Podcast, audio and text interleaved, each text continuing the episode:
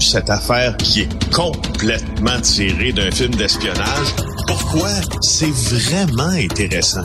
On peut pas dire l'inverse. Donc, la drogue, c'est non. Un journaliste d'enquête, pas comme les autres. Félix Séguin. Écoute, euh, Félix, on revient là, sur euh, le, ton balado Narcos PQ. Et là, tu veux, il y a un nouvel épisode, un nouvel épisode qui est maintenant disponible sur justement notre bibliothèque à Cube Radio de, de balado, l'épisode 4. Et là, euh, te parler à un importateur de coke. Ben oui, ben oui, puis je vais faire la, promotion avec toi ce matin. Ben parce que suis assez fier de tout ça. Euh, D'ailleurs, si vous allez sur les bonnes plateformes de balado, dont la nôtre, mais aussi, exemple, sur euh, Apple, si vous avez un iPhone, vous allez voir que notre balado est primé. Euh, donc, on voit donc sur les fameuses tuiles là, euh, sur lesquelles on peut cliquer parmi les bons crew prime de la planète en anglais et en français. Narcos PQ s'y retrouve. On est assez fiers. alors oui, Narcos PQ deuxième saison, c'est quoi ça? C'est le voyage au cœur de la Colombie effectué par moi et Marc Sandreski pour aller documenter les activités d'importation de coke d'un informateur de police qui informe la police d'un côté, mais qui exporte deux tonnes de coke par année au Québec de l'autre. Euh, alors, euh, on veut justement que quand on a appris le chiffre, on est tombé en bas de notre chaise. Un premier extrait de la nouvelle balado qui est disponible aujourd'hui. On écoute cet extrait-là. Est-ce qu'il est prêt? On écoute. La pandémie est terminée ou que tu sais quand ça va bien, tu achemines combien de kilos par mois au Québec? Ça peut varier entre 50 et 150 kilos par mois. Euh, c'est pas une affaire qu'on a de gars dans les douanes. c'est l'équipement du camion qui est bien préparé, bien fait pour pas se faire voir par les rayons X. Donc, quand c'est comme ça, on fait des shots de 100, 150 kilos Écoute, c'est chum, lui-là, là. Ses collaborateurs doivent dire, ben, ferme-la ta gueule. Comment ça se fait que tu es en train de révéler tous nos trucs à un journaliste imbécile? Hey, c'est pas tout. Il dit même, écoute bien cet extrait suivant, qu'il en envoie par la poste. par la poste. Quand on va faire l'envoi, on va trier les places.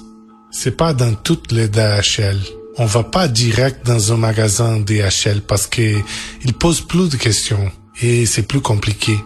Donc, on va dans les places qui sont les brokers pour DHL. C'est plus facile. T'arrives avec ton produit, tu dis, j'envoie ça à Montréal. Ils vont dire, bonjour, ok, donne-moi l'adresse, donne-moi un ID. Ok, puis c'est tout.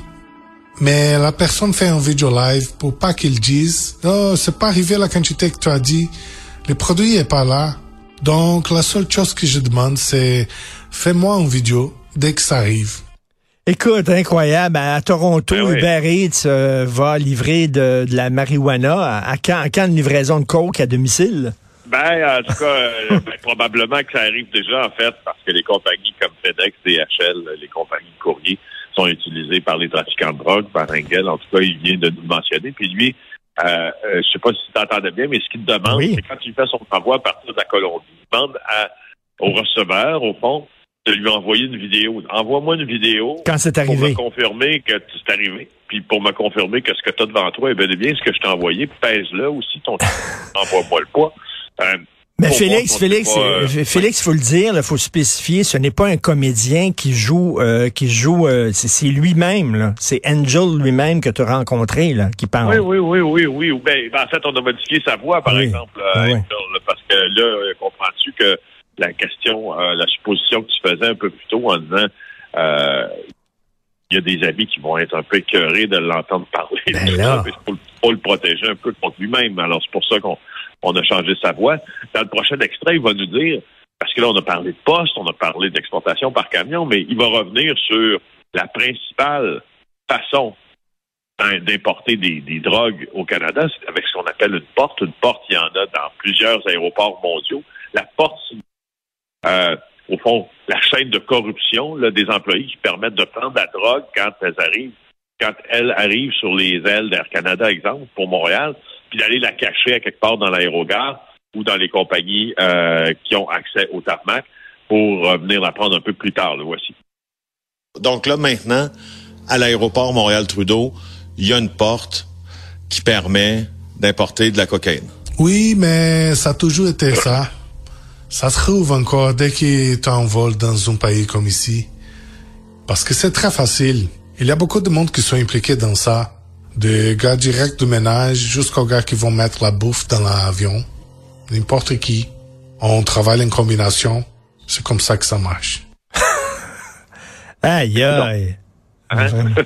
C'est incroyable et on s'en est souvent parlé, toi et moi, parce qu'à chaque fois, je suis un peu euh, étonné de voir que ces gens-là veulent à tout prix parler à, des journalistes. Et euh, tu le disais tout le temps, mais faut pas sous-estimer un peu l'orgueil de ces gars-là qui veulent, ils veulent qu'on sache, euh, tu sais, ils sont big, ils veulent qu'on sache un peu à quel point ils sont, ils sont malins. Oui, c'est exactement ce que je te disais. Associé à l'orgueil, il y a le pouvoir aussi. Puis, quand tu as, quand tu as enlevé des vies, c'est une forme de contrôle. Hein, tu peux avoir sur des gens. Euh, quand tu as vendu de la scrap un peu partout, quand tu as vécu euh, vie de débauche pour plusieurs aussi, là, les femmes, la drogue. Euh, bon, euh, il, te reste quoi au fond, là, pour te valoriser? Il te reste quoi pour montrer que tu es en contrôle puis que tu es big? Ben, souvent, il y a la question des médias. Tu essaies de te, de te façonner une image. Euh, qu'on renvoie une image de toi que tu voudrais qu'on renvoie, mais c'est pour ça qu'il y a des journalistes aussi qui posent beaucoup de questions juste pour pas renvoyer une image de ces gens-là qui, qui, qui relève de, de, de l'idéal. Ben oui. non, non, il est très hâte d'écouter ça. Donc, c'est le quatrième épisode du nouveau balado Narcos PQ que vous pouvez écouter. Aller sur la bibliothèque de Cube Radio. Est-ce qu'on en sait un peu plus sur le drame épouvantable de Laval, Félix? Ben oui, ben oui. Je voulais juste te dire que euh, ce sur quoi on, on, supputait hier, euh, ça s'est finalement avéré. C'est un homme euh, a appris notre bureau d'enquête, là, le suspect, l'accusé, devrais-je l'appeler maintenant, qui a été euh, traité depuis 2021 pour dépression majeure à la Cité de la Santé de Laval ah. au département de psychiatrie. Sa, sa dépression, c'était, il semble, en tout cas, stabilisé euh, selon son médecin traitant. On a pu faire confirmer ça hier. Ça ne l'a pas empêché de passer à l'acte. Euh, tu le comprendras. Sauf que ce que je veux dire dans tout ça, c'est que je te rappelle l'étude de euh, l'INSPQ que j'ai citée en long et en large hier. Et je souligne, je pèse fort trois fois, les signes dépressifs sont des facteurs associés au filicide. C'est écrit hmm. comme ça dans l'étude. Un autre qu'on a échappé. Hein, c'est ça, un autre qui est passé, qui est tombé dans le crack.